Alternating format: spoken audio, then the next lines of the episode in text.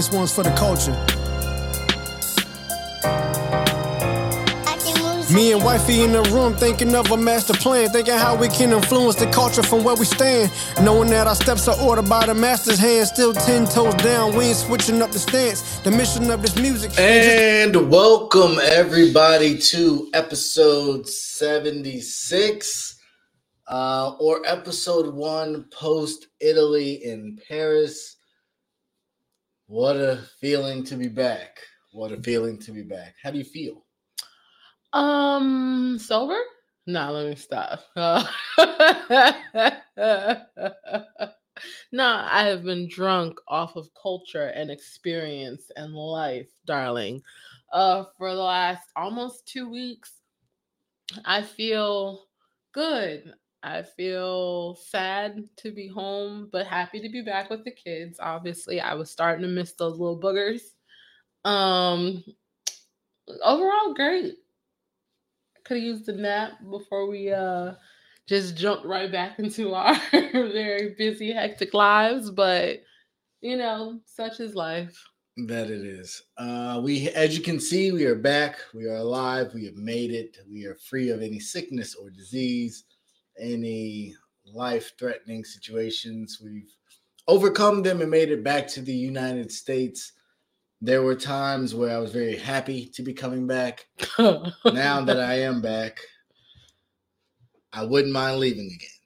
But we here, so uh we're going to get to really what I'm sure you guys are here for, which is the recap of the lovely trip. For those of you who have been watching on social media or for our Patreon folks, you've already seen a little bit more in depth as far as the videos and things. But we wanted to give it to you from our perspective, um, a little bit more in depth on all the different things because there was a lot. There was a lot for us to see, a lot that we experienced, and obviously we want to communicate it in a way that is easy to easy to digest, uh, entertaining enough to follow, but also educational, I guess. And uh, we learned a lot. I learned a lot. So really good experience uh, overall for me. We did miss you guys. Um, so as you all know, we went to Italy and we went to France. And in those travels of Italy, we went to a variety of different places. And overall, I am going to give our trip an eight out of 10. Uh, 10 would be going to heaven, one would be going to hell, I guess. And I'm going to go eight. Um, I will get into the specifics of that here in a moment, uh, but I did want to get to you and see what you thought. Um, so I guess when I saw this little this portion of the notes pop up, I just assumed maybe I don't know. I think we were. I was only thinking of Italy. I wasn't thinking about like the trip in its entirety overall. Like I saw it on, on, in the sentence, but did I really establish it? It was mm. overall. Oh, okay. Um, so the overall trip itself, I'm still giving it a 10. Like we had an amazing time. And even though there were some very crappy portions of the trip for sure, um, on a scale of all the trips we've been on, it's definitely a 10 by far. So you just made up your own scale. Yeah. Okay. Yeah. yeah. That's fine. That's fine. it's 10 out of 10. I well and, and I guess if we can separate it, like the the Italy portion of the trip, uh freaking amazing. Yeah. 10 out of 10. Highly recommend. Do it. Don't care how much it costs. Spend the money. Just go. Just don't make any excuses. Just go. Paris, on the other hand, it's real ghetto. Do not recommend. like it's it's it's kind of crazy how night and day the two cultures are. Paris was beautiful, but the people left so much to be desired. So I guess if you balance it out, it probably equals out to like an eight. That's what I said. Yeah. And eight was like if you take Paris away, it's a it's a twelve. It's, exactly. Um, but Paris is so bad on so many levels that I just I couldn't go eight. Um, I will say it had a lot as I've reflected, taken some time to reflect on both sides. They offered other things. Um, Paris offered me a sporting experience I'll probably never get. Um, and I don't know what else besides that. Dang, nothing. Uh, I mean, the architecture we can get in Italy, the streets and driving we can get in Italy, the food.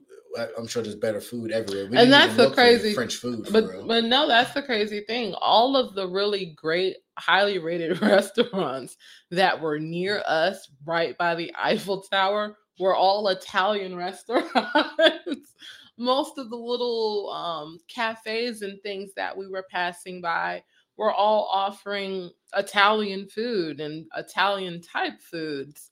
So it was kind of weird, you know, to come from Italy and having the most amazing culinary experience probably ever. Um and then going to a knockoff.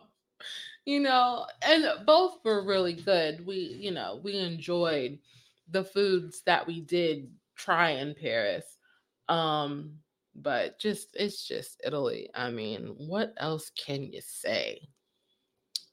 I, I mean, I think that's the the thing. It's and I don't. I guess it's just it's so many. It's I'm at a loss for so many words. And I was trying to explain this to someone uh, this past weekend, and I was just saying my vocabulary has to expand because the varying appreciation that I have for Italy is hard to communicate and articulate, and the disdain and disgust that I had for Paris in some ways has really been disappointing. And I am a customer service person. I've been in service industries early in my life. I think everybody should do a service waiter type job, janitor type job, any of those quote unquote low service jobs where you got to deal with people, work retail during a holiday, so that you get a better understanding of how you should deal with people. And when your planes are broken and you ruin people's transfers, you don't wash your hands with them so you can hurry them on to the next person.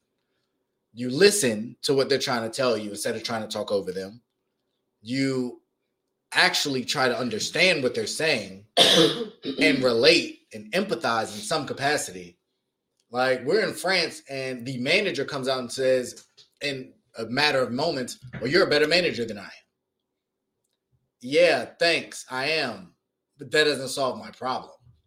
So that kind of attitude was was just consistent and we never really were able to shake it. And I say this in the same vein that I didn't want to not like it. So I don't want, as we kind of go through this and we talk about the differences, to people to think, well, he never even wanted to go, or he had this negative notion of Paris or French people. I didn't.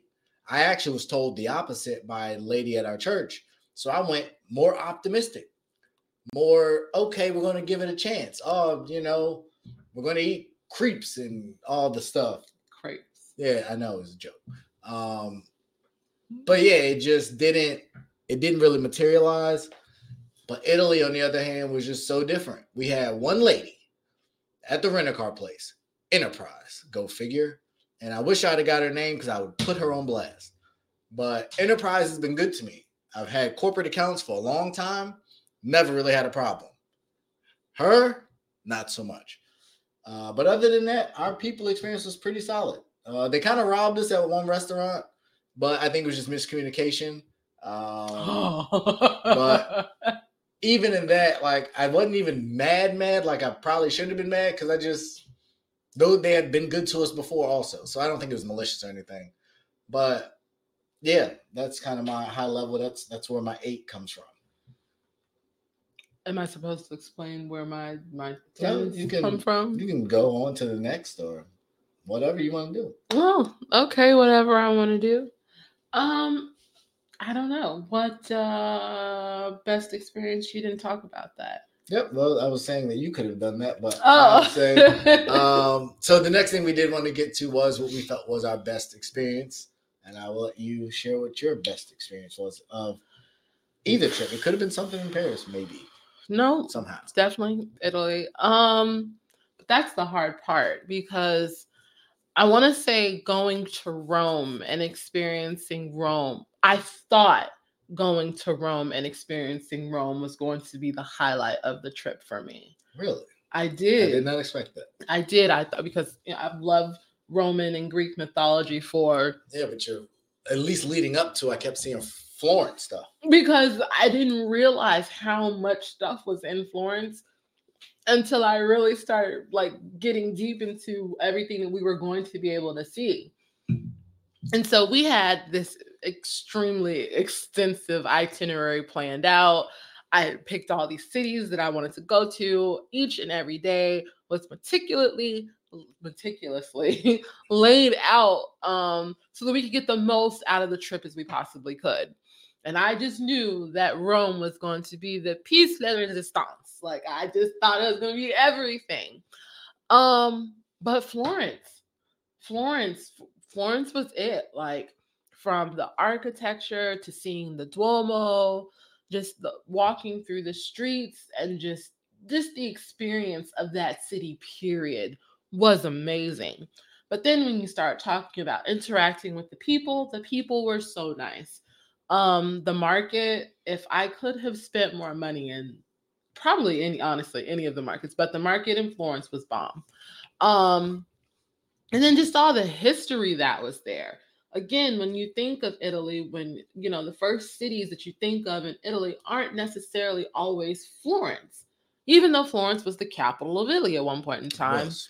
You know you don't necessarily you think rome you think venice you think depending on how into fashion you are you think milan. If you are an instagram person everybody's flooding down to the amalfi coast and all you know you know what is it uh Mykonos, you know like you, you're going further south. So i don't necessarily think florence outside of maybe a few travel influencers that i follow have even been so when I got like deep into like, oh, we got to do on this tour, we got to go see where the Medici's live. Like, if you didn't watch that show on Netflix, it's a great show. Um, I loved it. Great acting. What's it called? Medici's. Oh, but um, I just didn't realize how much of the trip was going to real for me really be centered around Florence. Um, and then just going and again seeing the Duomo and the cathedral and the baptistry with my own eyes, walking through the streets, walking over the Ponte Vecchio, like it was pretty amazing. And then to top it off, as we were leaving Florence on that last day, we finally found that overlook thing that we had been looking at from various points of the city you know over the last two days and we find it and we go up there and the view of the city and the river in the countryside behind it no mountains on one side countryside other side just beautiful like I I just wish I had more words, better words. I should have pulled up my thesaurus before we got started. It was just overwhelming, just awesome. And I'm surprised that it ended up being my best part of the trip. Hmm. Love to The little that. place over in Oltrarno, like it was just so nice. What place was that? The place where we had the meat butter. Mm, Yeah, yeah. yeah, Yeah, yeah, yeah, yeah. Yeah, we just dropped in on some locals, learned some local Yeah. music, and they talked about the square and their love or dislike for hip hop. So, yeah, the one guy. He was a younger gentleman. He wasn't super excited about the fact that Kendrick Lamar had just been there, although he did want to see No, he was really excited about Beyonce. he wanted to see Beyonce, but he wasn't really sure about it. I think at the time. Fair enough. Um, yes. So obviously, uh, I'm going to lean to the Italian side for uh, my best experience. So this is tough for me because there's like LeBron is coming, and will LeBron meet expectations or will he fall flat? And then there's like Steph, where it's like, oh yeah, I I could see some potential, but he might just blow it out the water. So it's like, which one do you like? And so for me, I'm going to go with Steph. And for me, that was Pisa.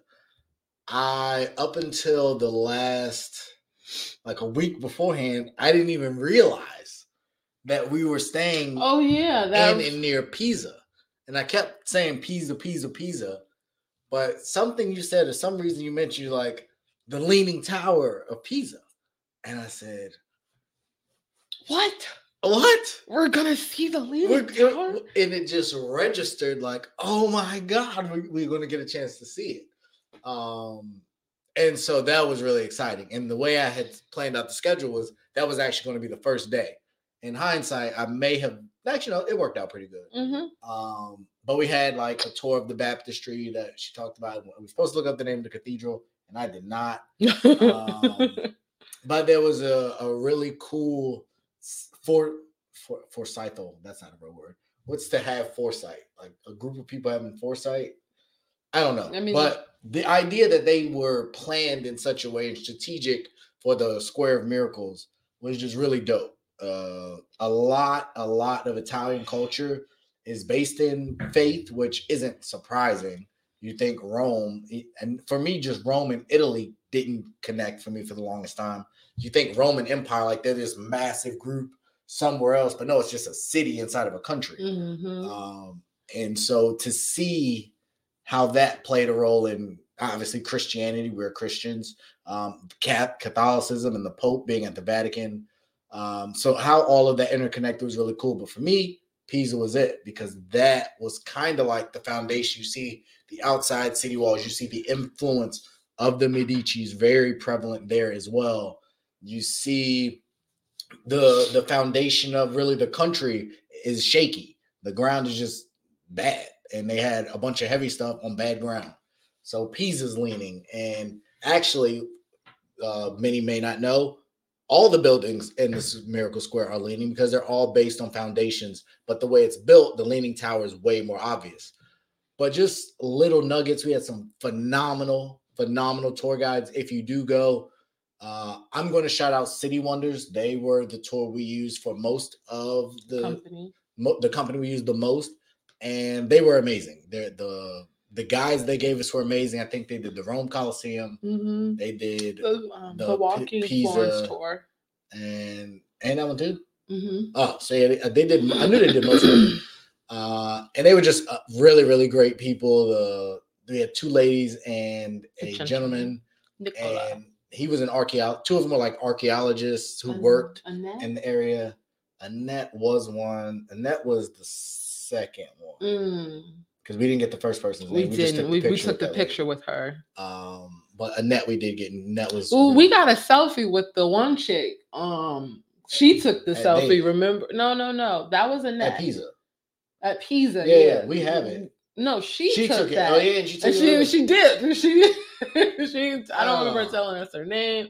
She did tell us her name at I'm the sure. very beginning of the tour. It was also really Um, cold that day, so It was really cold every day. nah. Uh, so- especially like the towards the end, I was sweating in Rome.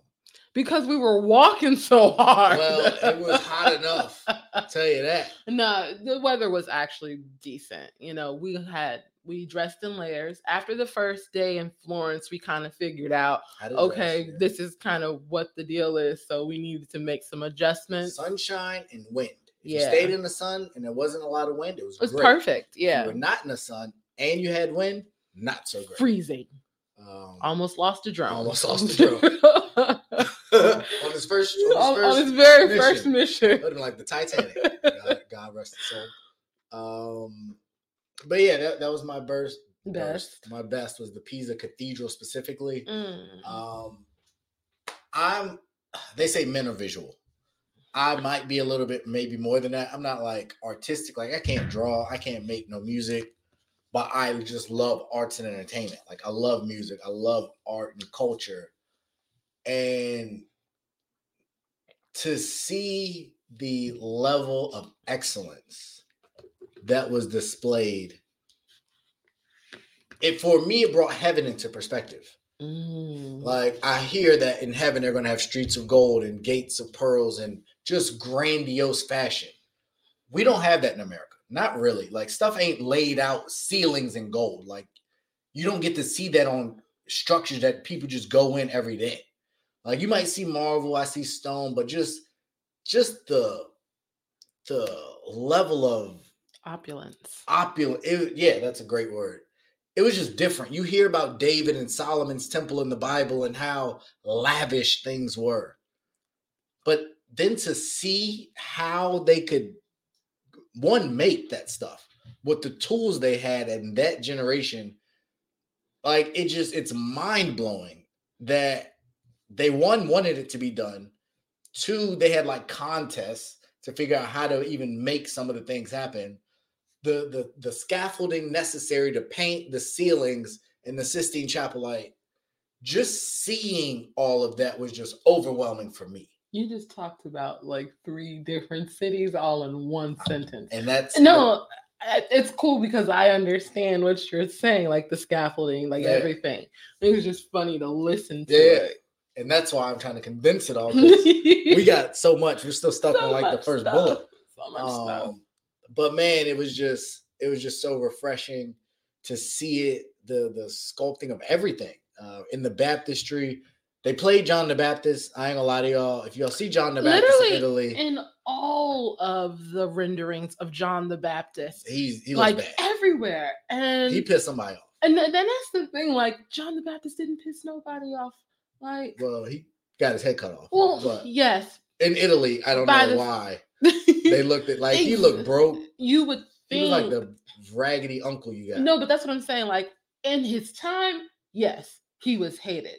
But the people who were painting him Revered. Were like had so much love and re- re- reverence for him. You would think. you would think that they would have hooked my boy up with a nice cloak or something, but every single painting, every sculpture of him, like he was in worn, tattered clothing. He had the most beat up little, like they couldn't even His give my man a nice staff. Right? like brittle. It was just it was all Like, bad. it was all bad. Mary Mary got a lot of love. Mary got mad. John, so. actually, and that's the thing. Most of the churches were named after Mary. Yeah. So after a while, they her Madonna? No, well, that's the painting. Oh. paint- Why you call her that? because that's the name. like, I can't remember like why it was named that, but Oh. the Madonna and the baby, like there's a specific term for it. Oh, Like it's not Madonna the singer. I, duh. I knew that. Okay, but no, Saint Saint Mary or uh, Santa Maria or. It was mad, Mm. mad her. But most of it, most of the cathedrals were named Saint Mary something something.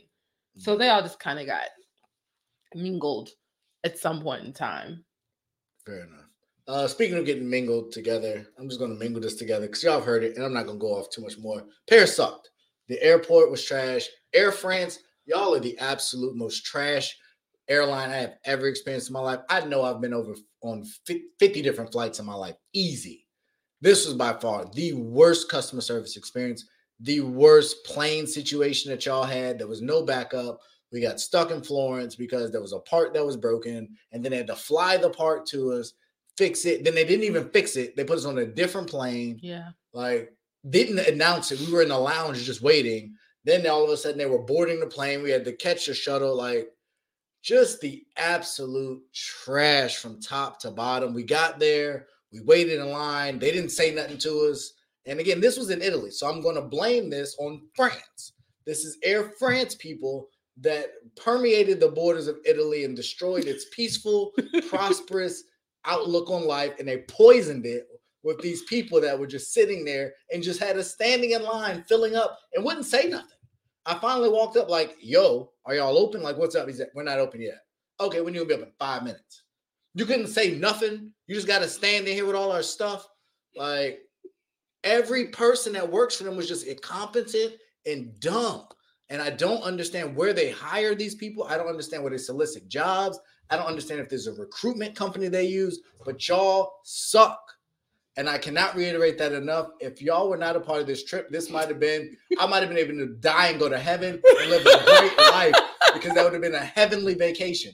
But no, I started in Paris and I had to end in Paris. So I'm stuck with that in my psyche for the rest of my life that this experience was tainted by y'all. That's all I'm going to say. about Paris and France. I hopefully I don't mention it again in a negative light on this podcast. But I want y'all to understand how upset and disturbed I was that I had to deal with them. Even on the way home, I had to scan my boarding pass eight times. We had to scan a boarding boarding pass, not a passport. The boarding pass I had to scan eight different times by like military personnel. Like, why? We had to go to different terminals with no signage anywhere. It was just some cut, like some alleyway that they stick you at the end of the airport, and then you can't bring your little cart down. So, like, it was just the worst. Like, and it was all races. There was black people that sucked. It was white people that sucked. It was like a Middle Eastern chick that when we landed and they told me to go see the agent, you suck too. There was a foreigner in Italy that I had to talk to. He didn't know nothing. The pilot didn't. No one knew anything, but passed me to the next person until I got to the final boss, who was a useless manager who basically said I would be better at his job than he was, and go online. That was my Air France experience. That was my France Paris experience for a lot of it. And that's why you ruined a beautiful Mona Lisa and put a Joker smile on her because y'all sucked. I'm done. Oh man. Um What was your worst experience? Um well since Ray already went down the list of everything that went wrong. um it's obviously uh definitely the Air France, flying with Air France, specifically Air France. Say it again Air, Air France. France. If you can get to France, Paris, any of these French country, any of these French places without flying Air France, I would highly recommend it. It was just an awful experience from start to finish to be 100% honest.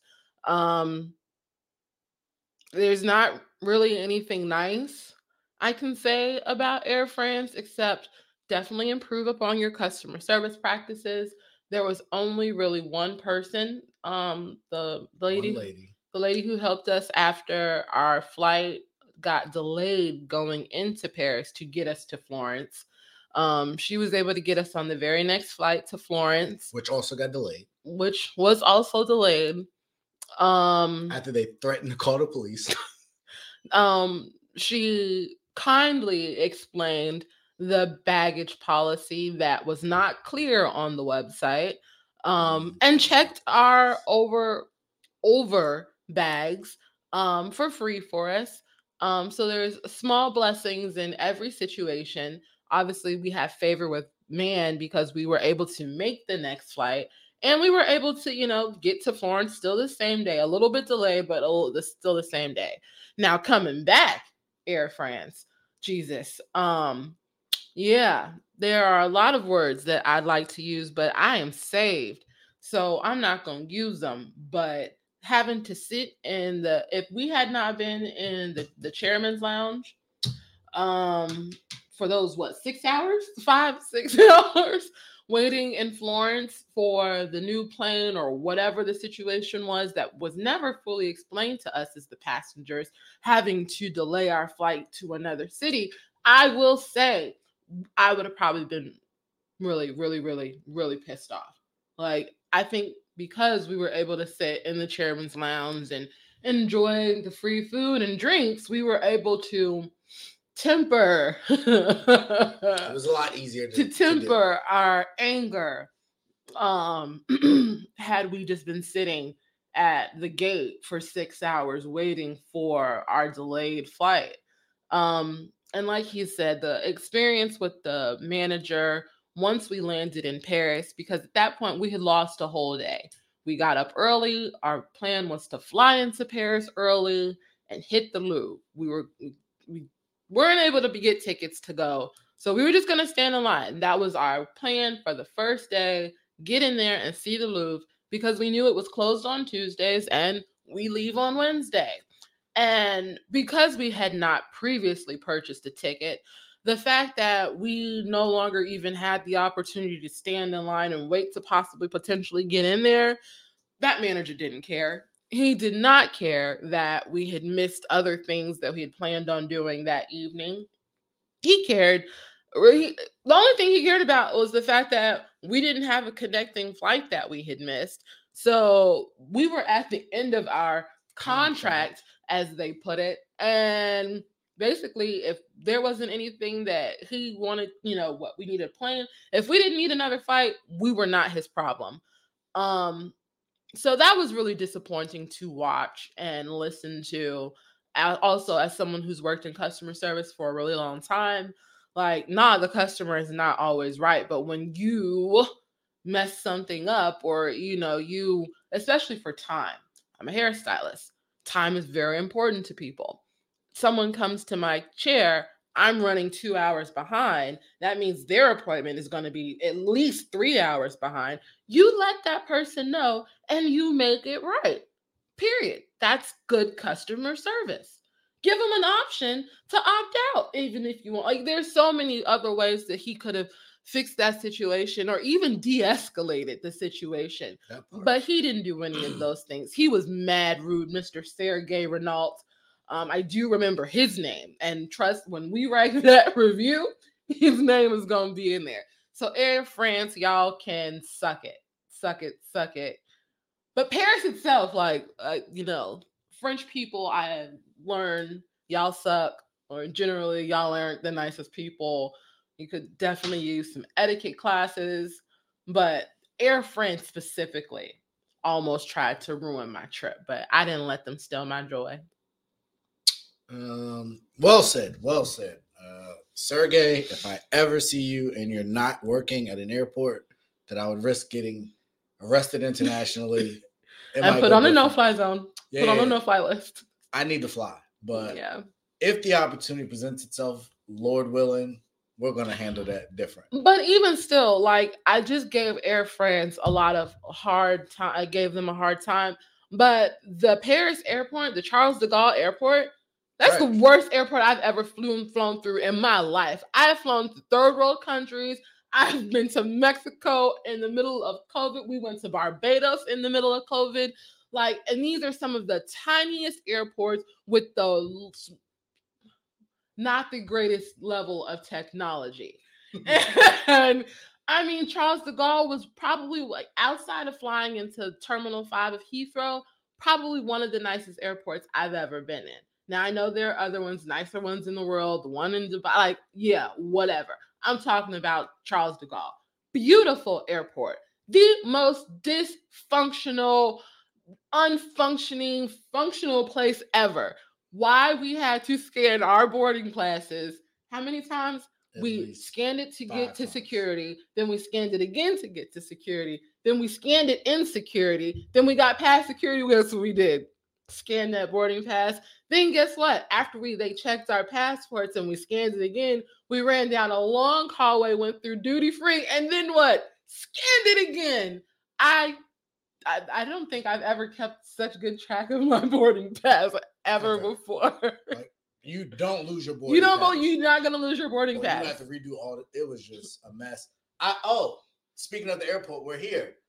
I had a hoodie on, a hoodie actually a zip up hoodie, not even a real hoodie. It had nothing in the pocket. I had nothing mm. in the pocket. Mm.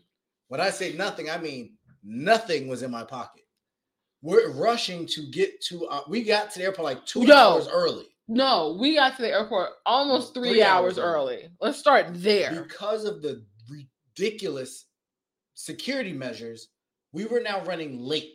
We didn't stop anywhere. We didn't get a chance to eat. We did nothing. We just went through the steps they put in place. It took almost three hours. My hoodie that had nothing in it gets pulled aside by security. It was the only thing in the bin, just my hoodie with nothing in the pocket. I had to stand there and wait and risk missing our flight because they wouldn't give me my jacket.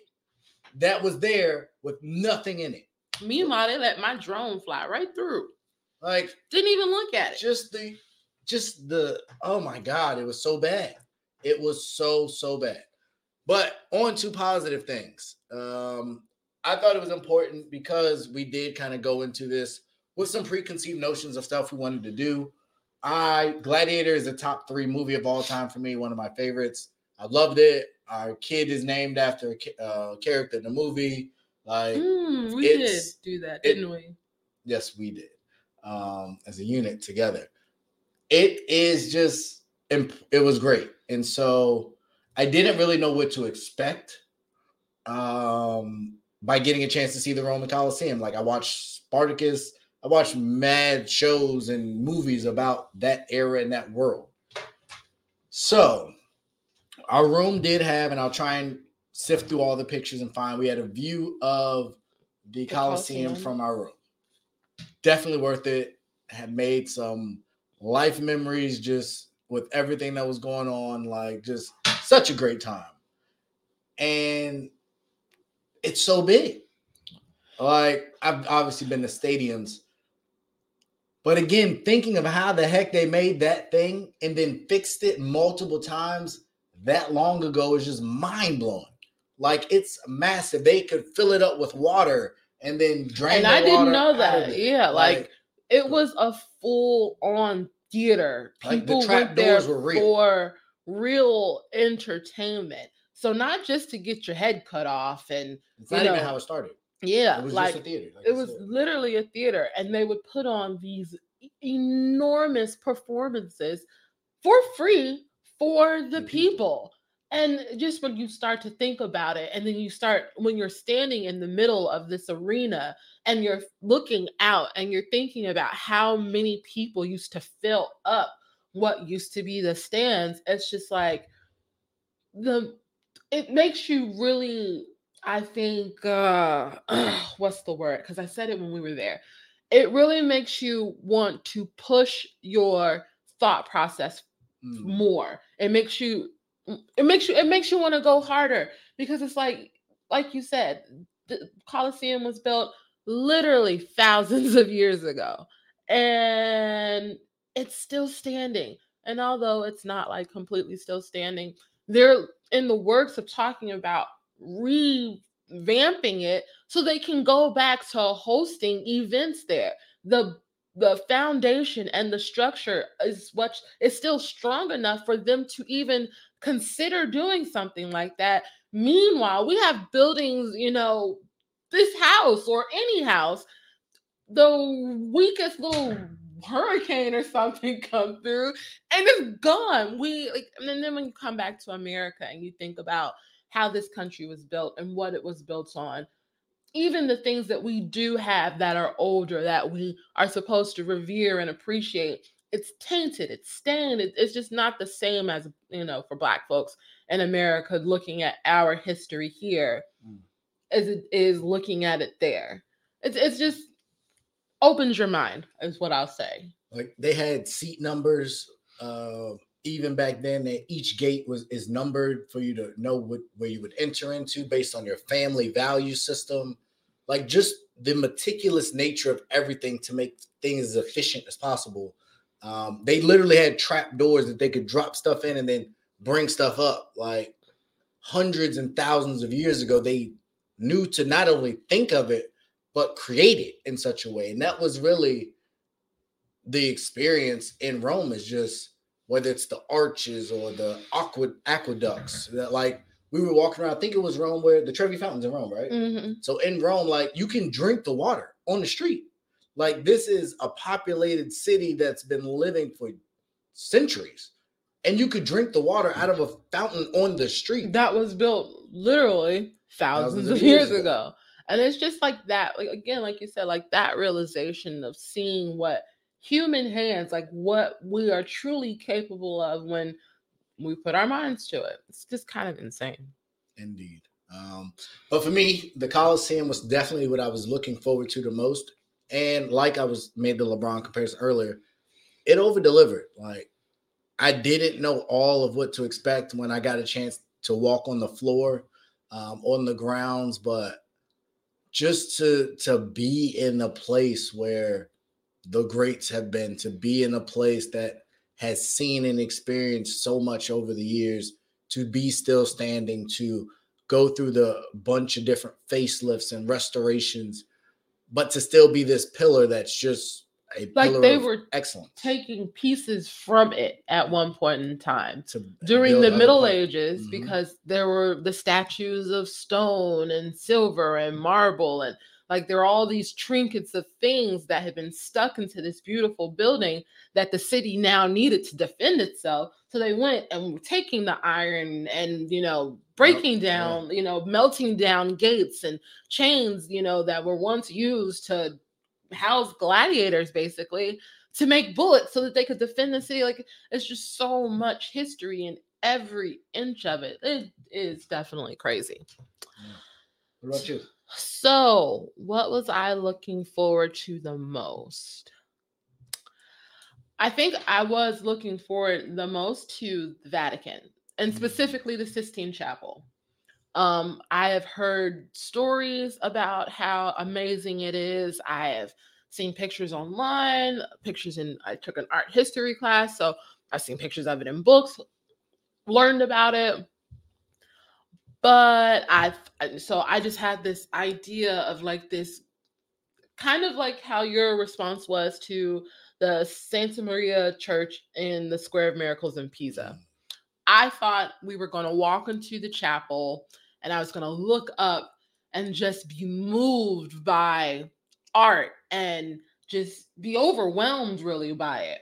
When in reality, the Sistine Chapel was like a little dark room with no windows almost, super crowded with risers on each side.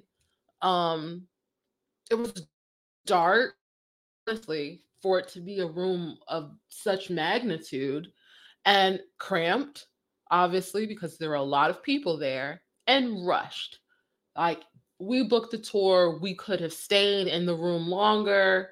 Um but we had obviously had to go with the rest of the people but even if we had not been on the tour and had stayed in the room like just the way that they have people in the room, spaced in the room, you can't really enjoy it, at least not in the time we had, and not in one visit. It's huge, but it's so small at the same time. And there's so much detail in Oh. All of it because it's not just the point where you know god is giving life and consciousness to adam there is so much more up there on that ceiling you've got um different stories of jesus's life you've got different stories of was it moses jesus and moses Yes. so you've got different stories from Moses' life, and there is just so much. And then obviously on your way into the Vatican, if I mean into the Sistine Chapel, if you do a tour, they're explaining to you the history and how everything got built and how everything was painted and made. So you learn that the the what was it the um, the thing the what's it in the behind where the people talk Altar? the altar. Gee, I couldn't think of the word.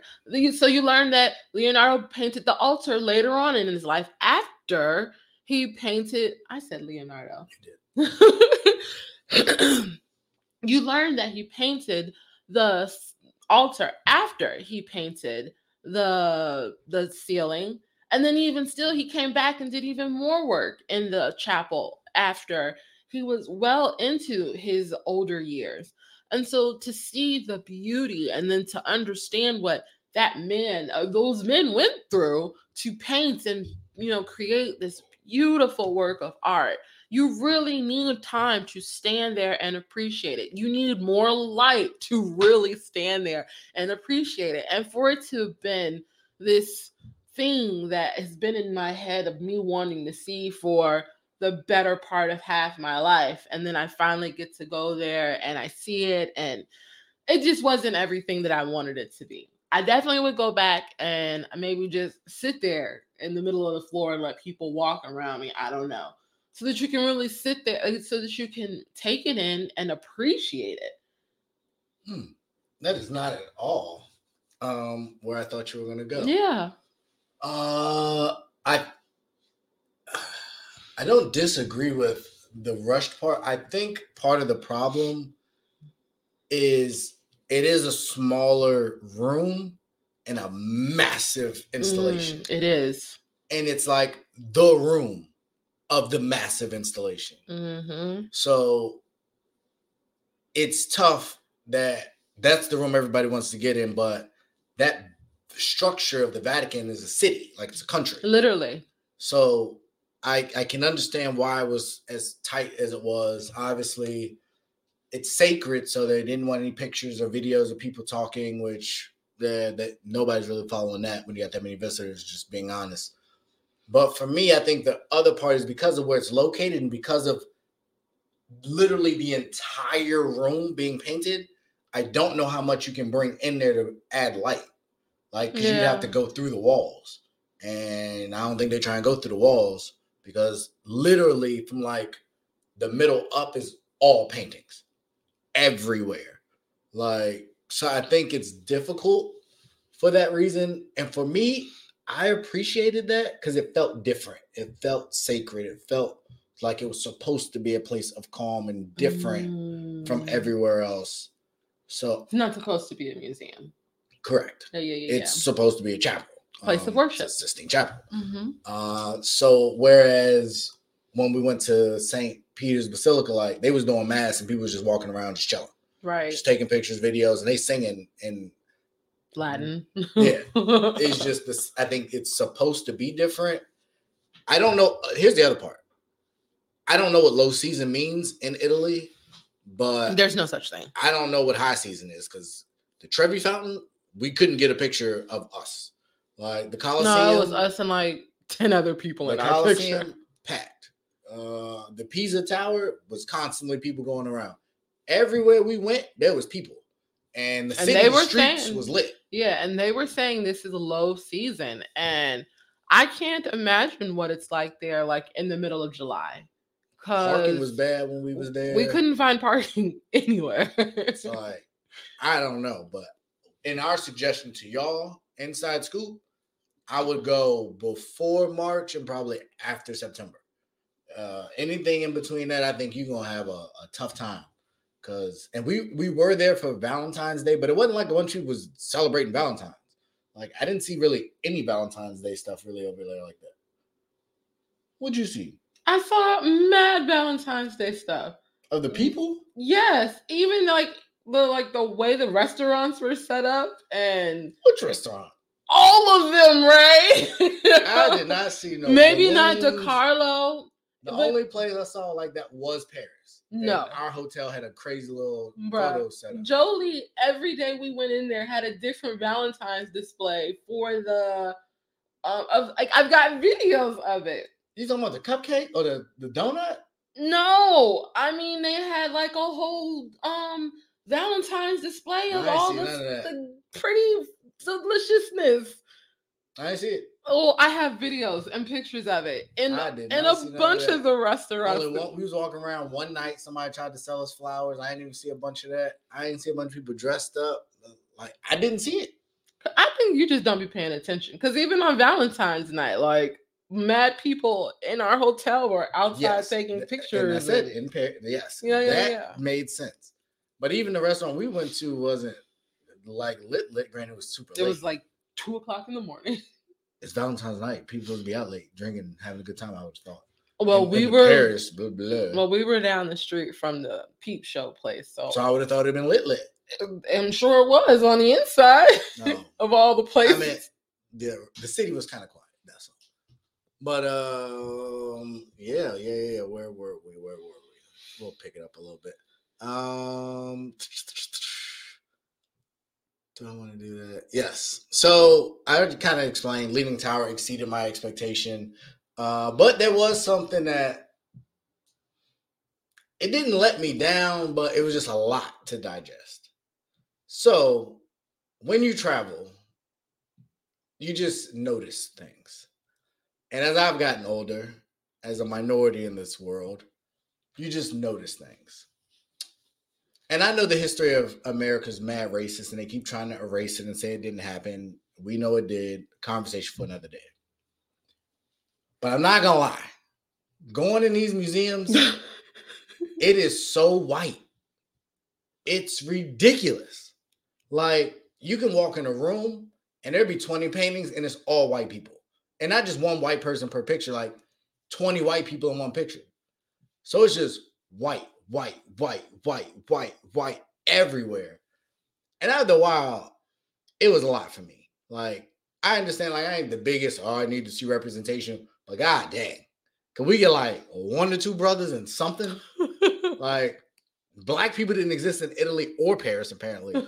Uh, not when they was painting stuff. Like, I don't know where we were every time they had to sit down to paint, but we was nowhere to be found because we wasn't in no pictures. And so that was a little hmm. disappointing. Obviously, I'm not. I wouldn't expect them to have dreadlock Jesus in any of the paintings. It would have been nice to see a dreadlock Jesus or some kind of Like, modern installation of interpretation of Christ because it was a lot of like white Jesus. And it wasn't just white Jesus, it was like the creepy white Jesus Yeah. picture. And it was And the mad creepy baby. Yeah, and it was mad dicks. Dicks everywhere. Like There were a lot of and then penises. small dicks. like I don't know if that was like a thing back then, but everybody had a small dick. So it was really kind of weird uh, walking around with all those white penises everywhere. Uh, just naked white people all Hmm. around. Statues of it, paintings of it. They was doing some real Yeah, and- and they that- raped some chick. I was gonna say that was one thing I think that was interesting to take away from the experience of being immersed in Italian art from the Italian Renaissance. Um, to see the difference in the sculptures um, before the Renaissance and the sculptures after the Mm. Renaissance. The sculptures before the Renaissance were all very static. They were literally like just these stone figures carved into time, and that was it. Whereas the They started moving. yeah, whereas the statues after and during the Renaissance, they show expression and there's a lot more movement and like you really feel the emotions that are being carved into the stone. Um, as Ray pointed out, not all of those emotions were great. A When lot we of them was bad. yeah, and the altar um for what was it? The Was cathedral. the cathedral there were specific scenes um carved into one uh, was when the pharaoh ordered for the babies under all the boys under the age of two all to be killed and so the the the statue oh i wouldn't say it's a statue It was like a painting, but like of sculpture. it was a sculpted painting Sculpted, boom yeah. that's what we're gonna call it Yeah. um to see the emotion in the mothers trying to grab their children from the soldiers and like there was one where there's like a soldier and he's like lashing out with a whip like it was not quote unquote real but dang on it if i didn't start feeling like somebody give me a shovel or something so i can help this woman defend her baby it was so emotional um but yeah there was a lot of it was a lot of whiteness and we are very pro-black here at the bond chronicles We are. and it was it And- was it was a lot I'm okay with appreciating some white people. Like y'all did some stuff, but it was just a lot. And then um, like the statue of was it Nero? yeah Yeah, that one was dope. He uh cut Medusa head off. oh no no no That that wasn't that was, was somebody with P. Um perseus yeah, that that was a dope sculpture. Uh David, I don't even think we got the David. yeah and that's what we was i was that- about to that's- that's my thing that was my thing that was Um, yeah, yeah, yeah. So yeah, that, that was really it. Just it was a lot of white Jesus and a lot of white people, and then white nakedness. It's just a lot of white for me. That might have been the most white nudity I've ever been around, actually. So it was it was a lot for me. Um, after a while, I just I kind of had to blank it out and just get out of there. Yeah, we did after a while. When and this was specifically when we were walking through the Uffizi Gallery. Um, one, it's huge. It's like four floors, Yeah, it's and it's like this. It's like an entire city block. It's probably the same size as the, um, if you've ever been, the African American Museum of Arts and History, In DC. Culture in DC. Like it's a really long name, but y'all know what I'm talking about. Similar to that, really big, full of a bunch of white paintings. like Venus de Milo was there, the birth of Venus. Um, it was beautiful. That was a cool painting to see in person. Um, but there was some a- other stuff that was cool, but after a while, I was like, So Alright. just a lot of death too. Raggedy John. Oh, and I wish I had. I, I didn't write down the name of it. Oh, the lady. The lady. there- so there's a story in his, you know, Roman history or Florentine history. This woman, she goes to save some people, so she cuts the dude's head off, and she's just parading around Florence, I guess, with old boy's head to prove that she was actually the one who cut off old boy's head, and her little maidservant is following behind her. We saw 30 of those Yeah. paintings at least, and a different interpretation of each and every one. But every single one included her cutting his that man's head off, and some were way more graphic and gory than others. I'll tell you that. But David, David, David, David. So I was not super excited to see David. I'm not gonna lie.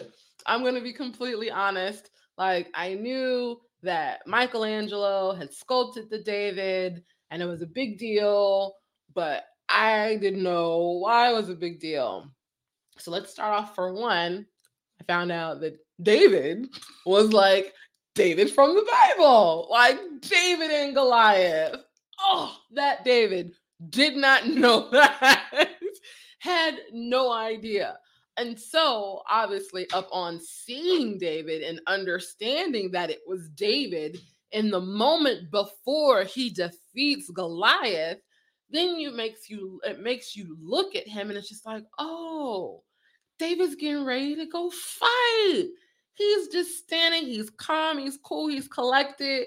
But then you look at his face, you look at the statue's face, and you see like the concern and like the concentration in his brow. And then obviously, we didn't know these things. We were learning from our tour guide. She was amazing. She obviously paid attention in all of her art history classes. um, you learned that David is anatomically correct. Everything about David is exactly where it's supposed to be in the human body. So uh, I didn't know what details you were going to share about David. Um, so the mo- even the way he's standing, so the motion in which he's standing, the l- way in which his arm is down on one side would cause veins because he's grabbing his sling. So that he's holding causes the rock. Uh-huh. In this hand, he's holding the, the yeah, but the then rock with the sling. in it. yeah, yeah, yeah. Yeah. Okay. Um, one, there are rocks in on one. I didn't know David had a sling on his back. Um, so I just thought he always had this cool pose because he was strutting or something. But he is literally fighting Goliath. So if you look in his top shoulder, there's a rock that you can see is already in the sack, and then it goes down his back, his naked back, of course. Um, and I'm not gonna lie to this. I'm gonna say no homo. Y'all can't find Yo, this in my David was kind of thick. David, he he thick on him. Yeah, yeah. He- he's well and Michelangelo, well Michelangelo, like the little. there. Yeah, he, he like like the little thick men. I. I don't know, know. but um, anyway, so it comes down the way in which he's even standing, the way in which his veins are structured, the way in which his arms are, his fingers, everything about it would be as if a real human today did that same movement. They would have that same pose. So the theory is that Michelangelo used to like. no, it's- there's no theory. Okay. Like he studied medicine. okay, So, well, he studied the human physiology so that he could be a better sculptor. Yeah. So what that means is like he was dealing with a lot of dead bodies and stuff. He was cutting people open. Yeah. So that was a lot to kind of process. I just thought it was a cool statue. Uh, also, it changes. Like when you're really far away, it looks one way. When you get up closer, it the proportions are different. Uh, he's but looking he's off. still good, perfect. but he's still perfect because he was initially supposed to be outside. He wasn't supposed to be inside. So he was supposed to be seen from far, uh, but then they changed their mind and they brought him inside. Like lots of uh, cool nuances to it. Uh, he has been attacked uh, by, By crazy, crazy people. people. Uh, so his toes, he, he had to get a pedicure um, because his toes a little jacked yeah, they had to hook him up. Hook him up. Uh, that happened a couple times. People just be wilding and beating on the statues, which is just crazy to me. But people be crazy, so I guess it shouldn't be surprising. But no, he was um, a dashing young fellow that slayed Goliath and Became king. became king. But that's the thing. And so again, and I, and I again, I, I don't think I put it together even until we were there and like immersed in all of it. That most of the Italian culture, it's especially when you're talking about ancient Italian culture, um, is ingrained in religious history and but there's so much mythology and they've mm. like kind of wrapped it all into one book i don't know what you want to call it because like you'll be standing and looking at a painting and in the painting let's say you have jesus you have jesus in the painting yeah.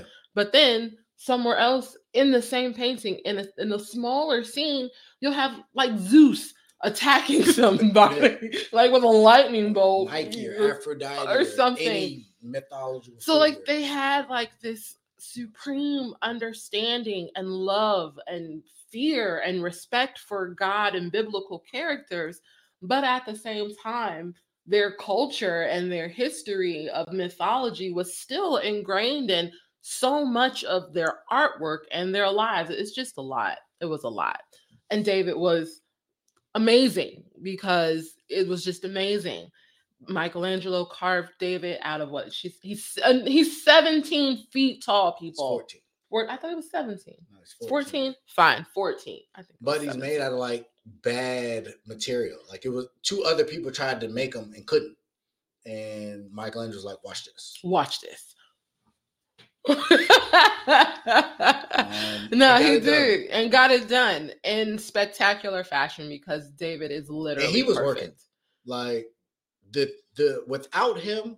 There's nothing in Italy. There, Italy if there's no Michelangelo and no Medici, I don't know that Italy is Italy a destination. Ain't, Italy ain't it. It's just not it. So shout out to them and as crazy as he was and as bad as they were, y'all needed them. Uh, which brings me to something a little less um, as we kind of begin to wrap a bit. Um, and YouTube, congratulations, y'all got a good one out of us, but it was just so much. Y'all, y'all deserve it. Y'all been rocking this for a long time. Um, but when you talk about unassuming, that's one of the words to me that describes Italy. I can't tell you how many different massive historically famous things we stood right next to or within a matter of feet from and you would have never known it existed. From walking through the gate in Pisa to turning the corner and seeing the Duomo, to turning the corner and seeing the Colosseum, to the Sistine Chapel, not Sistine Chapel, the uh, Trevi Fountain and where it was mm-hmm. located. It just you're just walking down this narrow street with all these little people trying to hustle you and gain you and get your money, and then boom, just something marvel massive is just there. Like we were just rind like she talked about, we were just winding on this road, and then all of a sudden there was this little drop off, this little pull off spot, like a rest area, but you see all of Florence and uh, beyond. Like there were so many of those instances, and that even on the smaller scale, uh, one of our last days, we went to a place that was literally like across. I don't want to say across the street because, but it looked almost across the street from where we were but it was a town maybe like literally a whole different minutes, city. It was a whole different city that we had a view away. of. Ten like ten minutes, yeah. Okay, let's say ten minutes because you got to wind up all the crazy mm-hmm. hills. But we're just, you know, we go up this this street, this random street, and there's a bunch of this. You don't know if it's a real street, if it's supposed to be a walkway for just people. You just be driving and the Google Maps be taking you. Whoever programmed Google Maps, God bless you. Because I don't know how you found these roads. Mm-mm. But you're going and we we go to eat at this one place that's about to close in Italy because the service is amazing. You can show up five minutes before they close, and they and will you make you food. They will make you food. It will be hot, and they will not rush you. They will engage you. They will talk to you. They won't be like, "God dang, you just ruined my time to get off." They feed you like so that. well there. Nothing like that. Service top notch, checking on you when needed, and leaving you alone, even though you know they're trying to get out of there. But on our way out, on the way up, I happened to see this little colorful walkway. And on the way out, she was like, Yeah, we can. I saw it on Google Maps that said there's an overview. And I'm like, Okay, cool. It'll be some like view because where our view was really nice. Yeah. But when I tell you, and I'm gonna try and put up the video, I think it's on your phone. It was beautiful. Like we were just walking through this free little museum art gallery art gallery kind of thing with these sculptures that was like seven it was um inspired by divine Dante's Dante. Divine Comedy, and they were interpretations of the different seven circles of hell. Um, and this was in the Jerusalem of Pisa or something. And basically, P- The city- Petroli, Petroli is the considered the Jerusalem of Tuscany. There you go. Did not actually figure out why because all of the signs were in Italian. Yeah, so didn't really read it. and my Italian isn't strong enough for that yet. But we're just walking through this little gallery that we just happened to find, and then was it a door? Yeah, it was Yeah, a we go through a door. We go through a door, and then it just opens up, and we're like on the backside of almost looking like a mountain because we had driven up the hill into the city, but it's like the backside, and it was rolling. I mean, rolling hills, and just Beautiful. just beauty, like so beautiful and so calm, and the people are out there just so nonchalant and just And they see it, and that's the oh, thing. they Oh, like- see it every day. So maybe they don't understand the gravity of the beauty that they literally live are Yeah. surrounded by. But when you think about America and how frequently and how often all of our green spaces are teared down, there's you know parks and things, but it's not the same as just a natural, undisturbed countryside. And just walking out there, and it was not quite sunset yet, but it was that that early time before dusk. Just beautiful view. There was not a cloud in the sky, so your visibility had to have been at least 20 miles. And that's with no glasses or anything. Like just amazing. And we're standing there literally, it's our last day. And so we're just like, dang, we're going to mm. Paris. Super excited to go to Paris, but I was not. so look at this. Can we just stay here? Can we just stay here and soak this up just a little bit longer? Because I don't want to leave and forget what this was like because I don't think I don't have anything that's comparable. We have seen beautiful sunsets. Costa Rica, a beautiful place. Cabo, beautiful place. I, like I've been some places, amazing. There was nothing like that. Nothing, nothing, nothing. Hands down. I don't think I could find that anywhere else. But trust and believe, I'm gonna try. Um, so no, that was probably the biggest like surprise because again, just like we had foods from the place, like we were getting it to go back, and so we were just like, "We'll just stop over Yeah, here real stop quick in here and and take see a what it looks like." And man, like just breathtaking to to see and experience that in a place that no one would ever think. And to your point, you were saying like the beauty of excuse me italy versus here they put that new area in downtown dc that new Mm. shops Yeah, yeah, yeah. don't look nothing like the buildings around it because downtown dc has a lot of that older look But we tear it down. but we tear it down and we put up these super cool modern structures even in the fact that this structure that we're talking about was modern it didn't it still fits the city they paint the new buildings to be the same color so it looks like the, the old ones aesthetic, it the all aesthetic, the matches. architecture even the stuff that gets damaged like they some of the buildings got damaged they took the rocks from those buildings and then rebuilt new stuff Oh, right. Um, during World War II, Florence was bombed terribly. They destroyed almost every bridge except for the Ponte Vecchio. But instead of destroying the Ponte Vecchio, they blew up all the streets leading to the Ponte Vecchio. And one of the market streets that we were walking down had our tour guide not told us Yeah. that the every building on that street was brand new, we would have had no idea because the way that they basically salvaged the rocks and rubble and everything from uh, destruction and rebuilt everything, it was just beautiful. amazing Amazing. Not enough words. And obviously not enough time because Yeah. And this was over the course of about 10 days. We did. Through the 15th, we like that. did. So we we did do a lot. Uh the Italian portion, I would suggest having a car. Uh, just because it gives you the flexibility. And there's a bunch of places we still didn't get to that I really wanted to get to. Uh, mainly San Gimignano. It has like these really tall towers that I think are really cool. She can do all that she wants. She learned how to drive a stick. We can go wherever she want to go. Um, but Oh, it was just A little spicy, man. I, I seen a little, look you did a like little somebody wasn't trying to spicy. go. A little Um, spicy. Okay. driving to and from Rome and day after day. But it's cool. It's cool. It was a great time. It was great scenery. And he it super scary. I do not. Um, that's not true.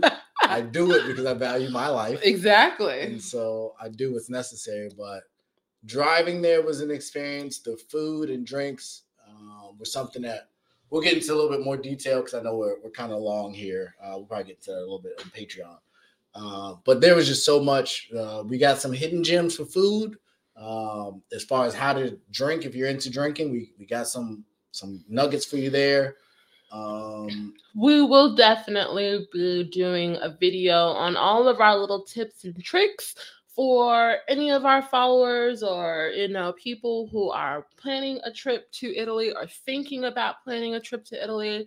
Um, at some point, it'll be part of the Paris too. Italy. Yeah, yeah, yeah. Paris too. We still learned a lot. I would say that. We did. Um, and it'll be part of a nice little playlist that we'll put together for you guys after we have compiled all of the content that we took because we did take a lot of pictures, videos, and everything. And like my darling husband said, Patreon has already gotten a lot of this stuff. Yeah. Some of these things will be on available for YouTube at some point in time. But if you want everything now, you know what to do. For as low as five dollars a month, you too can live vicariously through us. Um, but no, just really great. One other thing, one nugget, I'll give you this one, the last one for free. Gas. If you see that it's a dollar eighty nine, or you think it's a dollar eighty nine, or one eight one, I don't know how you say euro. I don't one, know. One, One euro and eighty nine euro. I don't know how it works. It's the same. but- you just say it the same. Say it, so it's a dollar eighty nine. You're saying 89. a dollar. A euro. a 89. euro eighty nine. That's just weird to say. I've never had to say that. Ah.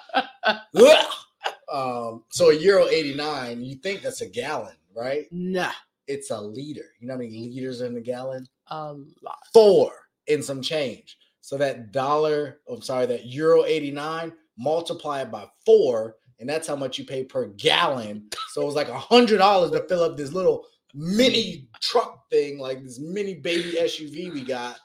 Like, I thought, oh, this is gonna be great on gas, which it was. It was because we drove a lot. We drove a lot, but it was a hundred dollars to fill it up, and it that wasn't even like from full to empty. Like that was like low, low, but not low, low, low. No, Lolo, we did almost run out of gas whoa, one whoa, night. whoa, That was gonna talk about that little. Oh, my bad. yeah. Never mind. Yeah. Erase that. But we did almost run out of gas. He kind of gave it to you. But with that story was definitely Patreon because that was, whoo, we started thinking about life and what it um, so we'll definitely get into that because there was some stuff going through my head. I ain't gonna lie to y'all. Um, but yeah, it was such a fun trip. It was an eight out of ten. Paris, you ruined it. Uh, Messi, uh, Mbappe, Neymar, y'all let me down. Gave me zero points. Um, I'll get into more of my experience at the stadium as well. It's probably a Patreon thing. Um, but yeah, it was such a time. Hopefully, you enjoyed hearing about it. Hopefully, you- you've been watching our social media. And if you haven't, please Why subscribe not? on Patreon. Why aren't you following us? On social media. You should be following us on social media. If you watch this podcast every Monday, you should be following us on social media. It's Do I the- need to say it the again? Bond Chronicles, it, Mr. Ray Bond, Mrs. Bond Chronicles. Y'all know what it is. Y'all know what it is. find us, follow, enjoy, share, and inspire. That's that's the biggest part. We probably should start with this. This ain't about us. This is not to brag to anybody. Like we make decent money. We got four kids. Like it is God that allows us to do this. Facts. Because my checking account, God did that. I don't. I don't even know how we just. Mm. And I bought a Beyonce ticket in the middle of vacation. She did, amongst other things. So, oh, while I'm here, Beyonce, um, slightly walking Oh yeah. back. No, no, no, no, no. No. Go ahead and do it right. Did you see the VIP prices for the some of the stuff? I've They seen still VIP prices for other people's stuff. They, I ain't seen them prices. Anyway, as I am going to say, I am slightly walking back my ticket price critique of her. Uh, my wife and her friend were able to get phenomenal seats at a phenomenal price at one of the shows. She did have to leave the country to do it. No, we did that on purpose. My point is, she got those prices and experience by leaving the country. I don't know what the people's experience here was buying tickets, but um, you did as best you could from what I can understand. The from what I understand, the scene of the little password thing worked. I didn't It did because I barely was able to get in there I to get the didn't a lot of issues with like not being able to get tickets. It was just either you got it, you could afford it or not. But shout out to you, you did that, and um, So excited to see Beyonce. dang, dude, so we haven't covered the Super Bowl. We haven't covered anything, y'all. Oh, because we watched the Su- we watched the Super. Bowl at midnight, um, or two a.m. No, actually. I watched Rihanna. Okay. I did. So, I dang, we gotta talk about that. There's so Uh, many things that was happening in the United States while Oh, yeah, we were there was gone. train derailments, b- Like a- blimps, UFOs, all that. We heard. ridiculousness happening in the world. So we might try and drop another episode we just so we can, give y'all something, yeah, just so that we can talk we was about watching. We was watching. talk about some Uh, of the things that we shortly saw. after this All Star NBA All Star Weekend, what happened? We had a dunk contest. well, no, with two good NBA, teams. we can. It did already happen. Yeah, what I said. It's shortly going to happen. Oh, well, I meant we're gonna cover it. Have to cover. Oh no, yeah, yeah, yeah. Um, so yeah, a lot, a lot of content for you. Uh, but you know what to do. Subscribe to Patreon, like, share, and subscribe. We love y'all. Appreciate y'all. We will tune back in next week. Stay tuned.